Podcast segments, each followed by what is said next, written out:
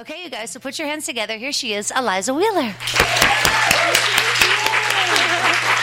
Oh, man. Thank you so much. Thanks for coming. Um, I just have a little bit of a cold, getting over it, uh, so I'm a little stuffy, but hopefully you won't catch it. um, I couldn't just, you know, not come. um, all right. Oh, thank you so much to Skylight Books for hosting me. Let's please. Yeah. Yay. um, Oh, I'm really excited to be able to share about this book um, and about Tolkien with you all. Uh, so I hope you're ready, ready to settle in and, and nerd out a little bit with me, or at least just let me nerd out a little bit, um, just in case it gets boring. Uh, I have some coloring sheets in the front. If anyone wants them, feel free to grab some crayons and a coloring sheet or take the coloring sheet home. Um, So, let's see, all right. So it was in about June of two thousand fourteen. Um, I got the call out of the blue one day from my agent, uh, Jen Rofe. Is Jen here? Not here. Um, she said, uh, I have a project that came in for you from Macmillan Publishers. Maybe you'll be interested. Uh, they... They're looking for you to illustrate it. Um, she's like, it's a picture book biography of J R R Tolkien. And I was like, Tolkien? Like like Tolkien? Like J R R Tolkien? uh, and proceeded to freak out. Um, Tolkien has been one of my favorite authors uh, for some years, and illustrating a bio um, just felt like a dream come true.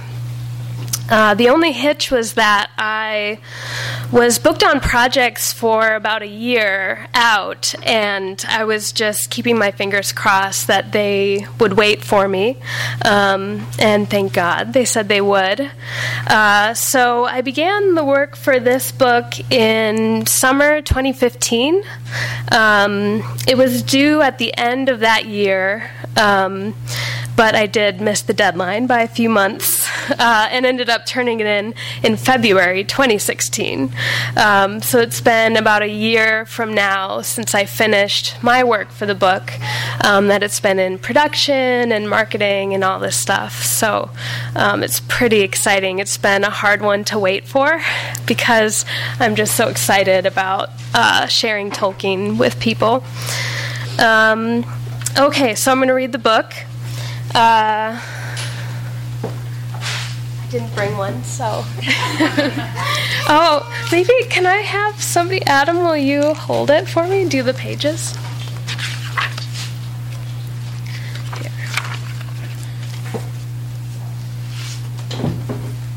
I don't have it memorized.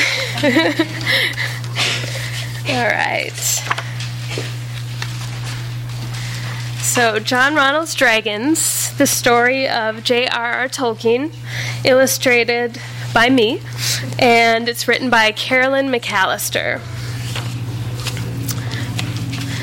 John Ronald was a boy who loved horses and trees and strange-sounding words. But most of all, John Ronald loved dragons. Dragons that flew through the clouds, dragons that breathed sizzling flames, dragons that tied themselves in knots, dragons that wore shining scales, and dragons that guarded ancient treasure. John Ronald fed sugar cubes to the milkman's horse. He swung from the branches of beech trees with his little brother. His mother read him stories about brave knights who battled dragons.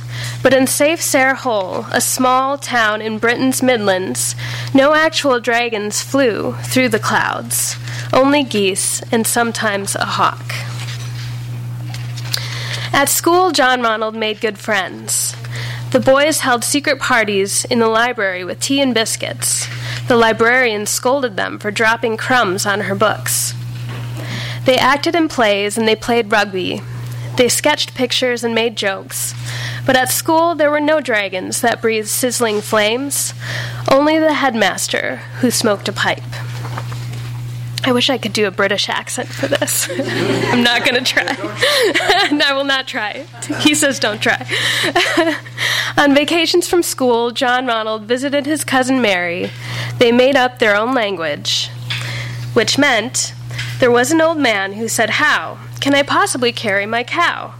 For if I were to ask it to get in my basket, it would make such a terrible row." The grown-ups shrugged their shoulders. At his cousin's house, there were no dragons tied up in knots, only John Ronald and Mary, who tied themselves in knots, laughing at their private language. Then John Ronald's mother died. He and his brother moved in with their aunt. She didn't like boys, and her house was cold and lonely. At night, John Ronald dreamed of exploring a steamy dragon's den. But in the morning, when he walked into his aunt's kitchen, nothing warmed the room. Only a thin wisp of steam rose from his lumpy oatmeal. On the way from his aunt's house to school, John Ronald stopped at the church. There he helped Father Francis perform the morning mass. He carried a cross up the aisle. He rang the altar bell. Of course, he didn't find any dragons at the church, but he did find stillness, beauty, and peace. After some time, John Ronald moved to a boarding house. There he met a girl with bright eyes and shining black hair. He fell in love and asked her to marry him, and she agreed. For a while, he forgot to look for dragons with shining scales. He only had eyes for Edith as she played scales on her piano. All of a sudden, the whole world went to war. John Ronald had to go too. He trudged through the mud. He slept in a trench. He heard loud guns. For as far as he could see in any direction, the war had destroyed all green trees. He tried to shut out the noises of war by making up another imaginary language. It didn't work. It was then that he most that he most needed dragons. But of course, there were no dragons on the battlefield, only ugly machines belching flames. When John Ronald came home, he got a job teaching at the University of Oxford.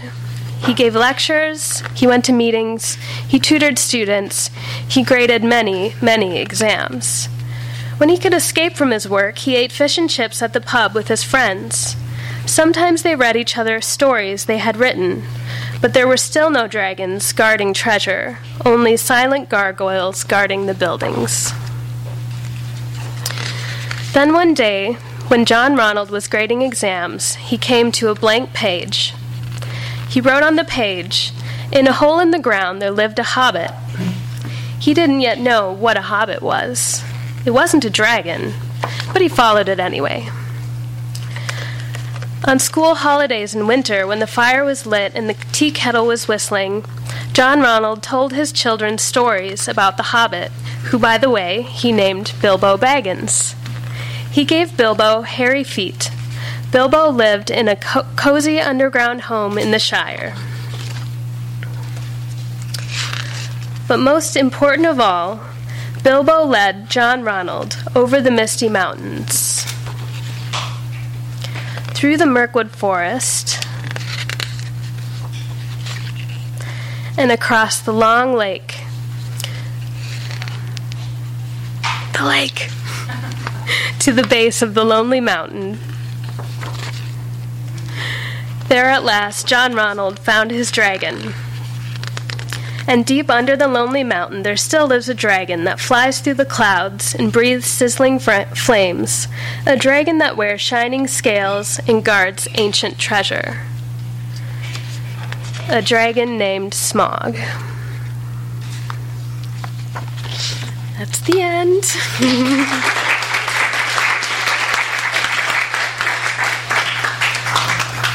But thank you. Adam Wheeler, everybody.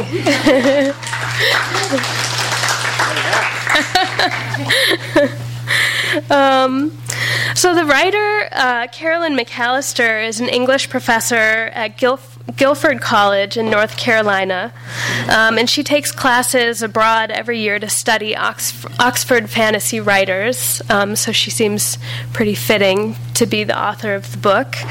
Um, the process for me began Um, with taking Carolyn's manuscript, uh, which is essentially a Word doc, and pacing it out into forty pages and breaking it down into into scenes, and then figuring out how to build that scene visually. Um, whoops, you can see my st- little storyboards here. I just begin with like very small sketches, pacing out the whole book. Um... I had never done a nonfiction picture book before, and it involved a lot more research um, than I was used to. Um, mostly, if I'm working on a picture book, this is where the process starts, and then I go right into refining sketches and creating the artwork. But there was this whole length of time of doing research on Tolkien, um, and the main biographies that I used, which are really great, are the Humphrey Carpenter um, biography, and then he has the collected letters of J R R. Tolkien. Um, as I read about Tolkien, I realized that I needed more... Oh, that's another um, another... book, which is his collected artwork. Um, I think a lot of people don't know, and I didn't really know before I started, that he, he was a really great illustrator, and he did all of the interior artwork and the original covers for his books. Those are Adam's maps. I'll tell you about them in a second. Um, I realized that I needed more visual reference, reference and details that were difficult to find, partially because a lot of the information in the biographies were information but not visual details. Um, and so I didn't initially anticipate deciding to travel to England to research, do research for the book, but I felt like I really had to go there to get a sense of his physical surroundings and, um, you know, what things were like visually for him at the time. Um, let's see. Back to the maps. Okay, um, so Adam helped me make all of these little maps. Uh, he did all the travel arrangements because I was under deadline for another book, um, and so it was really great to have my travel assistant, uh, who did, you know, a lot of research on like where he lived at different times in his life, where he went to school, um, and all of these different key locations, which were mostly in Birmingham, England, and Oxford, England. Um, We planned for a three-week trip there, and um, I just figured out a way to work on the current deadline that I had. I worked on the plane, and I worked in the evenings for a different book, so I was we were kind of juggling this schedule of like traveling around, sightseeing in the day, and then um, trying to do sketches in the room at night. Um, oh, here's... that's... me working, uh, waiting for a train. I think we had a train canceled, and then working in the hotel rooms at night. And we got to stay at some really cool historic hotels, um, hotels that Tolkien stayed at uh, throughout his life, and a lot of really great English breakfasts. Um, I'm really happy that we spent the time and money to do this, because uh, I'm sure that I wouldn't have created the same artwork that I did without having this experience. Um, there were, there were also all these great little stories from his life that obviously couldn't make it into the picture book text format, and I wanted to work as many of those details in the visuals that I could. Um, most of it will probably go unnoticed, um, but I'm hoping that those details will con- contribute to the book's feeling of authenticity. Um, so Tolkien was born in South Africa in eighteen ninety-two. Um, his father, Arthur Tolkien, was a banker who came from a family of piano makers in Birmingham, and he moved to South Africa per, for a position at the Bank of South Africa. His mother, Mabel, Mabel Suffield, came from a family who owned a drapery business in Birmingham, England. Um, when they... When Tolkien was first born, Arthur wanted to name him John Reuel, and Mabel wanted to name him Ronald. So they settled on John Ronald Reuel Tol- Tolkien. Uh, through his life, he was called different names. Uh, to close friends, to close family, he was Ronald. To friends, he was John Ronald. To his adult friends, he was called Tolkien or Tollers. To the wider Oxford community, he was Professor Tolkien, and to everyone else, he was known as J R R Tolkien. When John Ronald was three, his mother took him to took him and his younger brother uh, back to England to visit her parents, and while they were there, they received news that Arthur had caught rheumatic fever and died. Um, he he didn't leave any money for them to live on, and she had to arrange for a new life in Birmingham. She had relatives close by there, and um, she found a cheap cottage in the country country village of Sarehole, just outside of Birmingham. John Ronald loved country life in Sarehole with its rolling hills, streams, and woods. Nearby his home, he and his brother often played in a large swampy forest called Moseley Bog, and they also played around the village's flour mill called Sarehole Mill. Even though they were poor, their mother still dressed them in suits and pinafores, which made them an oddity with the rough, rough and tumble village kids. But he loved the simple-minded, kind and hardworking people there. And this was the place, more than any other in Tolkien's life, that he felt the most at home. Um, it, it became the, his inspiration for the Shire and the people there, the inspiration for um, hobbits. Uh, there were all these little details in the book that I had to do do a lot of Googling about um, because, you know, you... You you don't think about it just looking at the text, but John Ronald fed sugar cubes to the milkman's horse. So then I had to think, well, what does a milkman and his horse look like in early nineteen hundreds? Um, so I found myself doing a lot of this kind of research, spending a day Googling nineteen hundreds English milk cart and horse, and sometimes coming up with not very much. But uh, luckily here I was able to keep it pretty accurate. Um, over the years, the city of Birmingham developed further out and swallowed up the countryside around Sarehole. Adam and I took a city bus to see what was left of the village, and it was simply another neighborhood in Birmingham suburbs. When Tolkien came back to visit the village in his later years, he was heartbroken to find it swallowed up by the city, and Sarehole Mill was ab- abandoned. He paid to have it restored later in his life and turned it back into a working flour mill. So now it It's a working flour mill, and it houses a little Tolkien museum, uh, which is pretty great. Oops.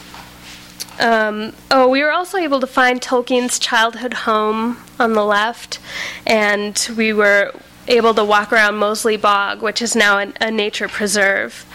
Um, it was easy to see how this area um, became an inspiration for his different forests of, of Middle Earth. Um, in these very early years, he was homeschooled by his mother, and and he was roaming freely in the countryside, and this was really when his key passions developed. Um, he became interested in words and their origins and was fascinated by passing train cars, which had Welsh letters. He loved his lessons in Latin and was just as interested in the sounds and shapes of words as he was in their meaning. He also loved his botany lessons, but found that he loved being with plants more than learning about them. He loved trees so much that he talked to them, and there were several trees he became attached to in both childhood and adulthood that he mourned the loss of when he found them cut down. Um, he excelled at drawing and calligraphy, and he also loved legend and folk- folklore. Um, His mother read to him from his favorite books were these Andrew Lang fairy books, and um, you can see you can see that I I put the green fairy book in his hand on the left, and the red fairy book um, is what she's reading to them. Um, and that was when he first fell in love with dragons and the idea of dragons. Mabel Tolkien had converted to Catholicism to the dismay of her family, and she made close friends with a Catholic priest, Fa- Francis Father Morgan. Mabel was a passionate Catholic, and John Ronald's love of Catholicism became synonymous with his love for his mother. Father Francis became their their father figure and, and helped the boys get scholarships to King Edward, Edward's School in Birmingham. Um, when Tolkien was eleven, his idyllic life was shattered when his mother died of diabetes, which at the time was an incurable disease. In her will, she made Father Francis the guardian of the boys, and he found an aunt in Birmingham, just a few blocks away from the church and their school, who let them live with her. Suddenly, Tolkien found himself in a smoky industrial neighborhood with a relative who disliked them. The loss of his mother and his country home devastated Tolkien, and he found refuge in the church as an altar boy and at the school with his friends. We stayed we stayed in this neighborhood called um, Edgebastion, which was a few blocks away from the oratory where Tolkien was the altar boy and where his aunt's house was. Um, close to her in the neighborhood were the the two, what was known as in the neighborhood, the two towers. Um, it was thought that these were the inspiration for his the name for his second book in the Lord of the Rings trilogy. When we visited, we realized that the two towers were just at the end of the street where his aunt lived. Um, So I was inspired to add those into the background of the image on the left. Um, and on the right, there was a story of John Ronald coming into the kitchen one day to find that his aunt had burned all of his mother's letters and papers and belongings, um, not thinking that he would like to keep those. Um, so I wanted to add that detail in her, and I think I made her look a little orc-like. Um, for this scene on the right, uh, when I had to draw the sink, I found myself asking whether they would have had indoor plumbing or not. Would they have had a sink? Um, and this resulted in a whole day of researching the history of plumbing in Birmingham. Uh, it turns out that at this time, plumbing was in some homes, but not all. So I'm not sure if it's accurate. But I decided that since she lived so close to the waterworks tower, she would have had plumbing um, installed first. We'll see. We'll see if anyone comes out and says, um, actually. Um, right around the corner was the Catholic oratory, and the pictures we took there helped me to compose these um, these scenes. Adam snuck some pictures inside. Um, the King Edward's School that Tolkien attended um, as a schoolboy, it no longer exists, so we weren't able to see that building. Um, and I could only find exterior images of the school, so I kind of had to um, piece together different image research of libraries in Birmingham from that time and create this image. Um, John Ronald made three of his closest friends at King Edward's, who were Geoffrey Smith, Christopher Wiseman, and Robert Gilson. They called themselves the T C B S, standing for the Tea Club and Barovian Society. Uh, pretty mature for a bunch of fourteen, fifteen-year-olds. um, They, it's thought that this is his main, this group of boys was his main inspiration for the relationships that created the Fellowship of the Ring. Um, they encouraged each other's creative ambitions, and they held secret tea parties in the library. At King Edward's School, Tol- Tolkien insatiably studied Greek, Latin, French, German, Old English, Welsh, Finnish, and Old Norse. Through these languages, he found the poem Beowulf and the tale of Sir Gawain and the Green Knight, Ga- Gawain and the Green Knight, both of which he later became a known scholar. When he later went to Oxford University, he majored in philology, which is the study of words and their origins. This was considered a science by most, but to Tolkien it was an art, and it was his greatest passion. At the same time, he was spending school holidays in the country with his cousins making up these nonsense languages, but it inspired him to try more seriously at inventing a language of his own. He worked on this language through college, through university, and referred to, to it throughout his life as his mad hobby. He discovered Norse sagas, Finnish mythology, and the Finnish language, which he loved. Finnish mythologies made him long for the same kind of ancient folklore for England. The Finnish language inspired the language he'd been inventing in the past years, and he began writing poems in the language. But, but he began to feel that a language is meaningless without a story, and without a history, and without a race of people to speak it. And so he had the idea that he might create that mythology to support the language. When John Ronald was sixteen, Father Francis found a nearby boarding house for John Ronald and Hilary to move to, and that's where he met a nineteen-year-old pretty girl, Edith, who was also an orphan, and they bonded quickly. The board, this boarding house didn't exist anymore, but I found an old photo of the road, and we took photos of another boarding house that Tolkien lived in on the bottom. Um, so I kind of based the architecture off of those. Her room, her room was below the brothers, and she would sneak extra food up to them, and they would talk at their windows until the sunrise, and their romance bloomed. He bought her a watch for her twenty-first birthday, and she bought him a pen for his eighteenth. So I put those little details in there. She's got a watch, and he's got a pen in his pocket. Um... These are the things I spend my time on.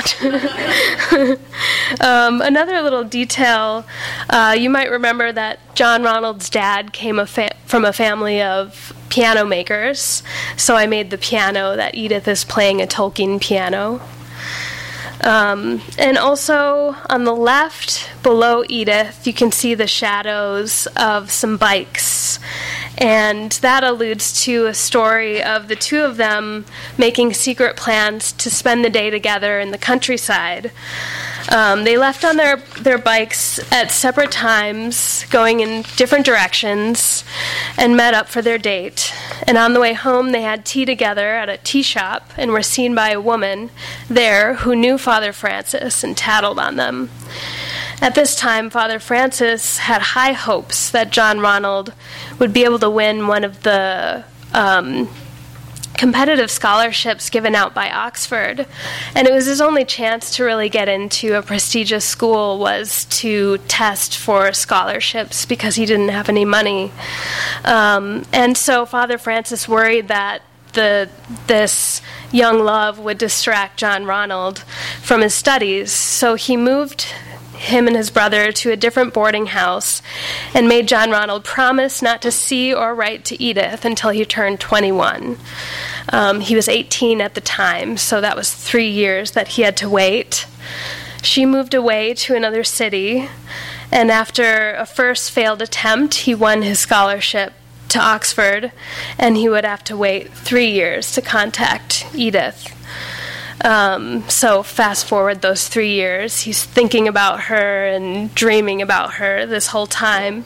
And um, at midnight on his twenty-first birthday, he writes to Edith, um, hoping to renew the relationship. And he gets word back from her that she's sorry, but she's engaged to somebody else. um, she had doubts that Tolkien would wait that long, and she just began to feel put on the shelf, is what she said. Um, so he immediately got on a train and traveled up to Cheltenham, where she lived, um, and they spent the whole day together. And by the end of the day, she get, she agreed to give her, up her fiancé and marry him. Um, the separation of, of love for the sake of duty is a theme that you can find in both the Silmarillion and in Lord of the Rings. Um, and their relationship inspired two famous couples in his books, mainly uh, Beren and Luthien from the Silmarillion, but also Aragorn and Arwen in the Lord of the Rings. Uh, we got got a chance to go out to see their grave in Oxford, and um, underneath her name is is is the name Luthien, and under his name is um, engraved Beren. And uh, it was neat to see there were all these letters and drawings from kids that people left on the grave. Um, Tolkien, Tolkien fit in really well at Oxford, and he continued to work on his secret language between studies. Um, the campus lifestyle was more decadent than what he was used to, uh, and since he was there on a scholarship, um, and he wasn't like... he wasn't wealthy like the rest of the students that he went to school with. He he felt a little bit out of place, um, and wanting to... Uh, be a little bit more frivolous with his lifestyle, but had to buckle down um, and be studious. Um, we were, let's see, we were able to arrange a private tour of Oxford with a guide who could cater the tour specifically to Tolkien's days there. Um, he showed us, showed us Tolkien's undergraduate college, which was Exeter College, and the bronze bust of Tolkien is in a, in the chapel there. We were also able to see the pubs where he wrote and Merton College, where he later taught. Tolkien and all of his friends, including the T C B S pals, were enlisted in the war in nineteen sixteen, and three of them were sent sent to the trenches to fight um, at at the Somme in France. It was an experience that Tolkien hated from beginning to end. He decided to become a signaling officer, learning to speak in Morse code, flag signaling, and with field telephones. He wanted to be put in the nineteenth Battalion with his friend G B Smith on the left, um, but he was assigned to the eleventh Battalion. And on the first day of battle, twenty thousand Allied troops were killed, and their T C B S pal, Robert Gilson, on the right, was among one of them, which was really heartbreaking for Tolkien. Um, on one occasion that remained in Tolkien's memory, uh, he ran into G B Smith's battalion, and they were able to spend a few days talking together before he had to return to the front lines. As they walked together, they came upon a perfect field of red poppies that hadn't yet been destroyed. So the detail of the poppies was something that I wanted to hide in that spread. Um, John John Ronald made it through some really close calls in action where hit, where mo- most of his battalion was wiped out. And then he, he later in the year, he caught trench fever and was shipped back to the hospital in Birmingham. Um, and there he got news that G B Smith had been killed from an exploding shell. And by the end of the war, all but one or two of Tolkien's childhood friends were all dead. Tolkien had received a letter from G B Smith shortly before this, with en- which ended with, "May God bless you, my dear John Ronald, and may you say the things I have tried to say long after I am not here to say them, if such be my lot. These words resounded and were paired with a letter from Tolkien's last remaining friend, Christopher Wiseman, who said, "You ought to start the epic." Tolkien felt resolved to begin his mythology, and, and he would make it a mythology for England, he decided. So while John Ronald spent months recovering at the University Hospital in Birmingham in nineteen seventeen, he began writing what eventually became the Silmarillion. Um, when he recovered from the war, he and Edith moved to Leeds and then to Oxford for teaching positions. They had their first child, John, and Tolkien began forming new friendships among the faculty, including writer C S Lewis. They started a club called the Inklings, where they discussed literature and religion and critiqued each other's writings. We were able to visit the Eagle and Child down there at the bottom, and um, that was the pub where they met and wrote together. Tolkien and C S Lewis had differing tastes and approaches to writing, but they valued each other's opinions even when they often disagreed.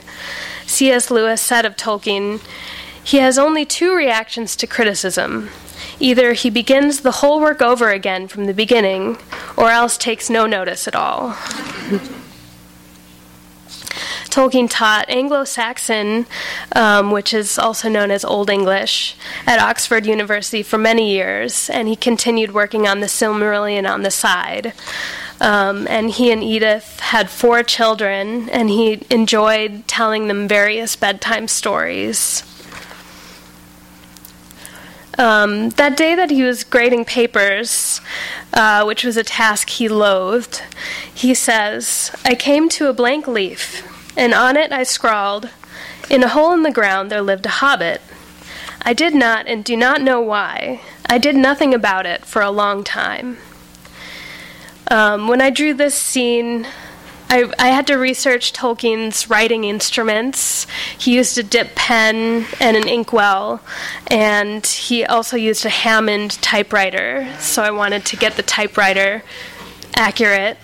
Um, and I also snuck in some of the books that he loved and was influenced by: The Story of King Arthur, Sir Gaw- Gawain and the Green Knight, Beowulf, and behind him is a set of Oxford English dictionaries, which he worked on in nineteen twenty. Um, and for the this ending sequence in the book, I had to reread The Hobbit uh, for the ending sequence because um, Tolkien used so many descriptive details when he described the um, locations, and all of the dwarves had their own outfit, their own colored cloak, um, so I, try, I tried to get those all right. Um, after a few years of, de- of developing The Hobbit as a tale for his kids, he decided to submit it to the publisher, Allen and Unwin, about six years after starting it. Stanley Unwin paid his ten-year-old son a shilling to review it, and he reported, "This book, with the help of maps, does not need any illustrations. It is good and should appeal to all children between the ages of five and nine." The Hobbit was published a year later in September of nineteen thirty-seven, and by that Christmas, three months later, the printing had sold out. The publisher did decide to include illustrations, um, against the advice of the ten-year-old son. Uh, and uh, those illustrations were done by Tolkien himself. At the time that we visited Oxford, there was a, an exhibition called Marks of Genius, where his original art for the Hobbit jacket was on display. Um, so that was pretty exciting.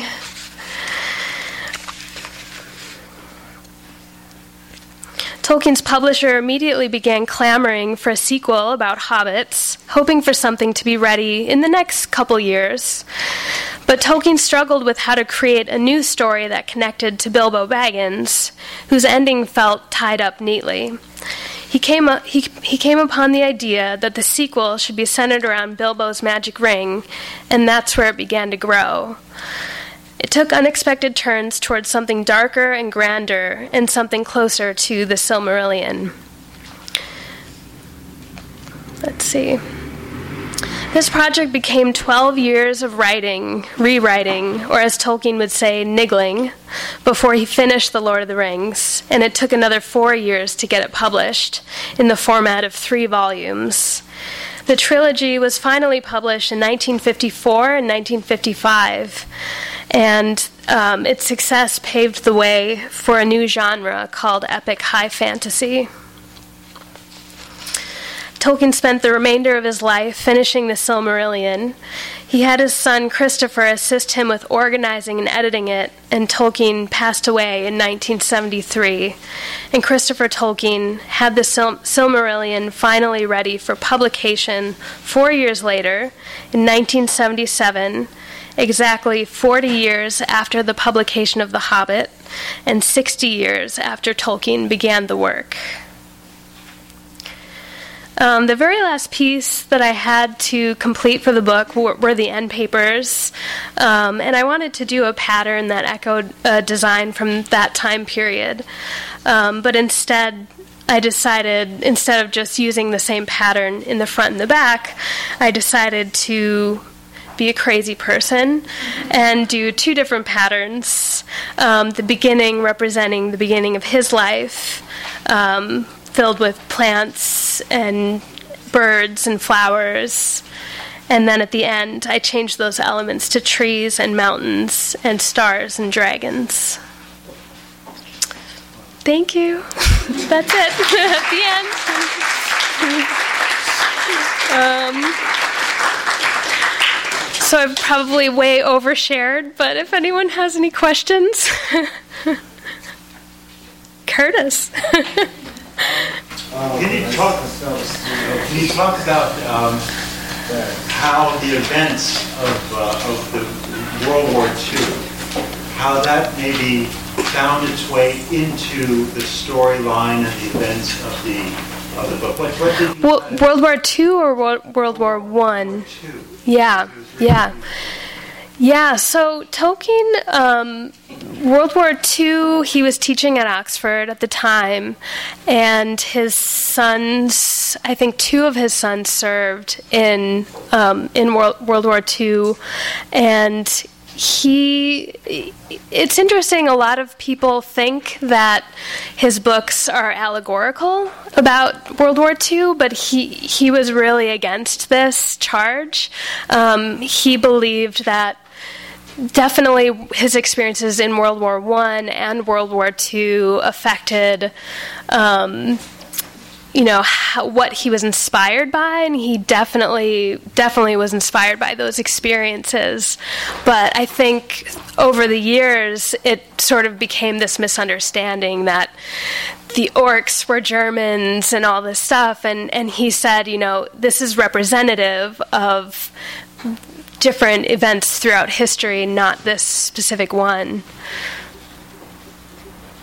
Anybody else? Thank you.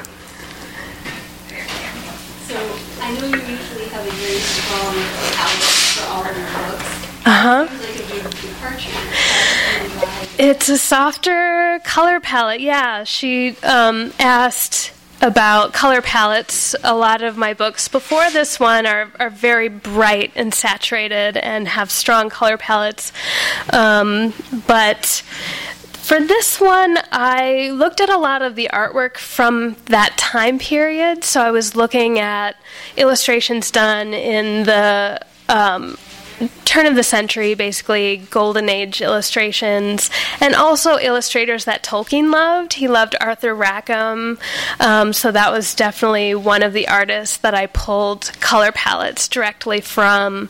And it was interesting, like, starting out, I had the idea that maybe the colors would change drastically through the book, but it felt difficult to take a character from the beginning of their life to the end of their life and make it all feel very cohesive. You know, you're sort of jumping forward. And so what I basically did was I chose three basic colors. Um, I chose like a yellow ochre, cerulean blue, and what was the other one? A red color, um, and Payne's gray. That was another one. Um, and I basically mixed those colors primarily, and then muddied them down when I got to the war scenes and took out a lot of the color there. Um, but his it kind of goes from very green towards the beginning to a little more like yellow and sun-washed towards the end of his life. Thank you. Did you, you said he was an illustrator himself. Yeah.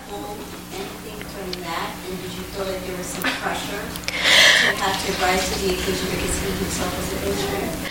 I did a little bit. Um, I think one thing that was an issue with this book that we had to be careful of was copyright. And, you know, if I, especially for the last uh, sequence in the book, the Hobbit um, sequence, I was definitely tempted to like look at his work and wanting to like almost bring that in there, but I had to make sure I was keeping it very separate. And we had about a month delay where the publisher's lawyer had to like go and look at all of the authorized illustrations ever done, which included Tolkien's work, but included work done years after, and make sure none of my scenes were too close to what had already been done, which is difficult because um, his scenes have been highly illustrated and really well illustrated. Um, so, yeah. Thank you. Anybody else? Oh, so Alex. Along those lines, yeah. How about trying to stay away from the movies too? Which obviously, uh, you mean the artwork staying away from the movies? Yeah. How, how did you try to differentiate? Um, I feel like that happened kind of naturally, um, because, I don't know, I think I, I had such a clear um, style that I was working with that I wasn't too worried that, you know, the movie imagery would maybe feel too similar. Um, but I, I definitely wanted to keep more accurate to the books um, and the description in the books. So I don't think, and and when did The Hobbit come out? The movies for The Hobbit? I can't remember past few years, but I didn't watch them um, while I was doing this, um, just to kind of try to keep keep things out of my awareness. So it seems like you had an amazing journey as an yes. illustrator and also in England. But yeah. At this point, how do you feel about fiction versus nonfiction? Oh, um, you mean illustrating fiction versus? Right. Well, I love it. I mean, this, like, I loved this so much. Just preparing for this speech, like, I know I, like, way overdid it, but it was like, I'm so passionate about Tolkien. I think it's so much extra work. It was months and months of extra work. And so if I did it, if I did it again, I really have to be in love with with the manuscript, you know, in order to do it, because it is a lot of extra work. Um, but I'm I'm illustrating another nonfiction picture book right now, so I'm still in the land of research and image finding. Um, not not in draft form, but in whole other pictures form. Is there a lot that was that you worked on that doesn't make it into the book, or are you? Yeah, like are you? That's a good question. You have twelve pages to do, and you only do twelve. Yeah. Um, like whole stories. It's interesting. It didn't change a lot. If I can go back to the beginning. To these thumbnail sketches, it didn't change a whole lot from that beginning. And I think because I had the framework of the manuscript and all the events to follow, um, there were a few scenes. I don't know if you can see it, but um, I had two full spreads for World War One when I pasted out. And I had sort of tried to smush John Ronald arriving at his aunt's house. Let's see if I can point him out. Right here. These are the pages where he arrives at the aunt's house. And then these are the two war spreads. And um, the the editor was worried that it was too much war and that those spreads were sort of smushed together and, and needed some room to for, for a page turn, which is kind of the big consideration in children's books, is where is that page turn falling? Um, but that, I mean, really that was like the biggest change. I think a lot more of it was going there, seeing these locations, looking at photographs, and then figuring out, like, how can I make this scene feel as authentic as possible, but also still get a little bit creative with it. So, does that answer the question? Okay. Anybody else? Uh, did the did the author notice a lot of the details that you put in? Oh, were you uh, yeah. vindicated in them? Right, not totally. Um, yeah, he he asked. He, I don't think I, it ever will. It's, you know, a lot of it's just like for my own nerdy self, I think. But uh, yeah, he asked, did the author notice a lot of those details that I put in? She noticed the poppies from World War One. She noticed the Tolkien piano, um, the bikes from that story. So it was it was kind of fun to, you know, have her see it. It was totally finished. You know, she didn't see sketches. She didn't see any of that. And um, and so it was fun to get her response. And that's always nerve-wracking, is like waiting for the writer's response once it's all said and done. Um, and you're just hoping that they didn't hate it, you know. So um, luckily she's pretty happy. Did the writer get to see any of it before you were, like, intermitted publisher? No, no, the writer didn't get to see anything, I think, until they did first proofs.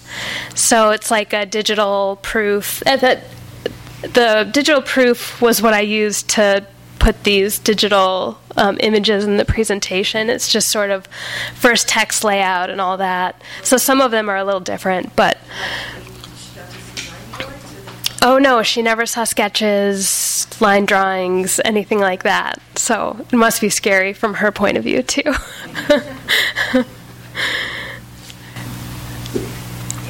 Um, so the way you drew his face, uh-huh. different stages in his life, um, did you, I imagine you are, you were, you know, you inform your drawing about, by how, what you learned about his his inner life, I mean, in terms of what his experiences was, mm-hmm. and, and whether at the end of his life maybe he felt he had accomplished what he needed to accomplish in his life. Right. So I just, uh, did you get a sense, first of all, that big question, then then was that an active process of doing, I don't know, I'm going to draw this guy. Yeah, yeah, totally. It was, I think, not a lot of picture books. You're drawing someone in most most stages, like aging them. I think that was a challenge. It was like seeing, these were the three primary pictures that I had from different stages in his life. So trying to transition him naturally.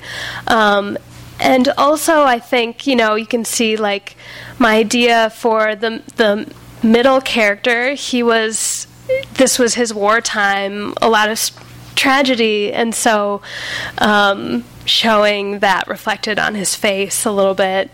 Um, and yeah, as far as like knowing whether he was uh, happy with with how his life turned out, um, I think, I don't, I don't know that I particularly conveyed any of that on the character, but I do know that he um, he he was pretty thrilled with the outcome of how these books did.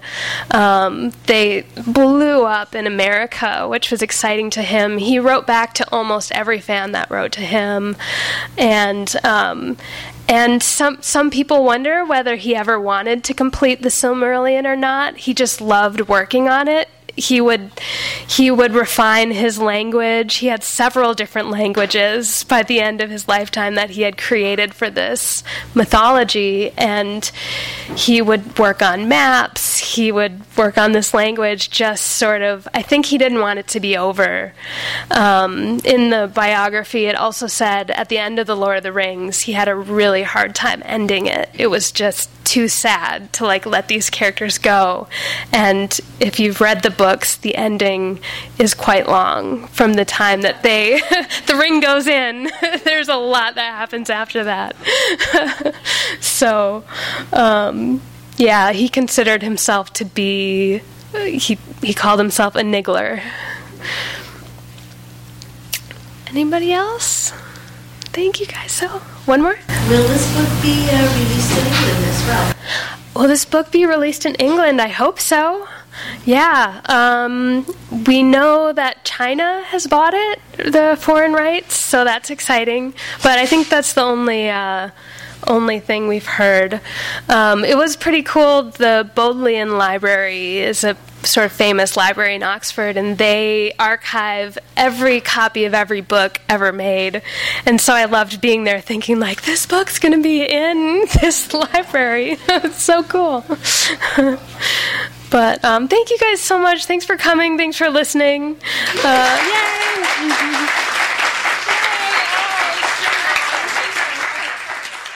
You've been listening to the Skylight Books author reading series. Don't forget, you can listen to this and all our other great podcasts at skylight books dot com. Thanks again for stopping by, and we hope to see you soon.